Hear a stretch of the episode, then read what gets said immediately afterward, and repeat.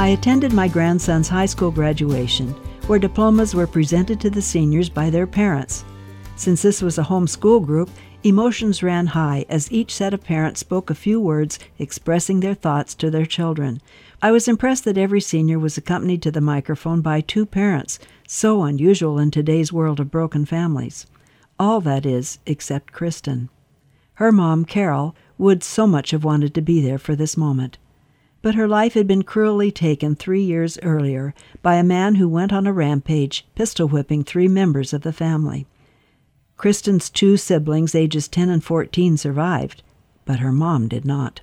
Kristen's dad bravely presented the diploma to his daughter, alone. Why had God not prevented this?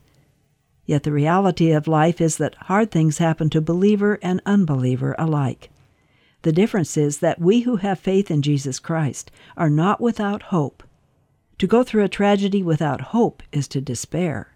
To go through the same situation with the Lord is to have the assurance that we will one day be reunited with those we love. That knowledge brings comfort that the unbeliever does not have.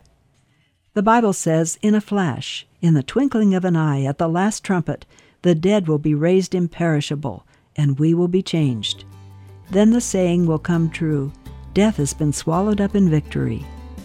Therefore, my dear brothers, stand firm. Let nothing move you. Kristen's family is awaiting that glorious family reunion.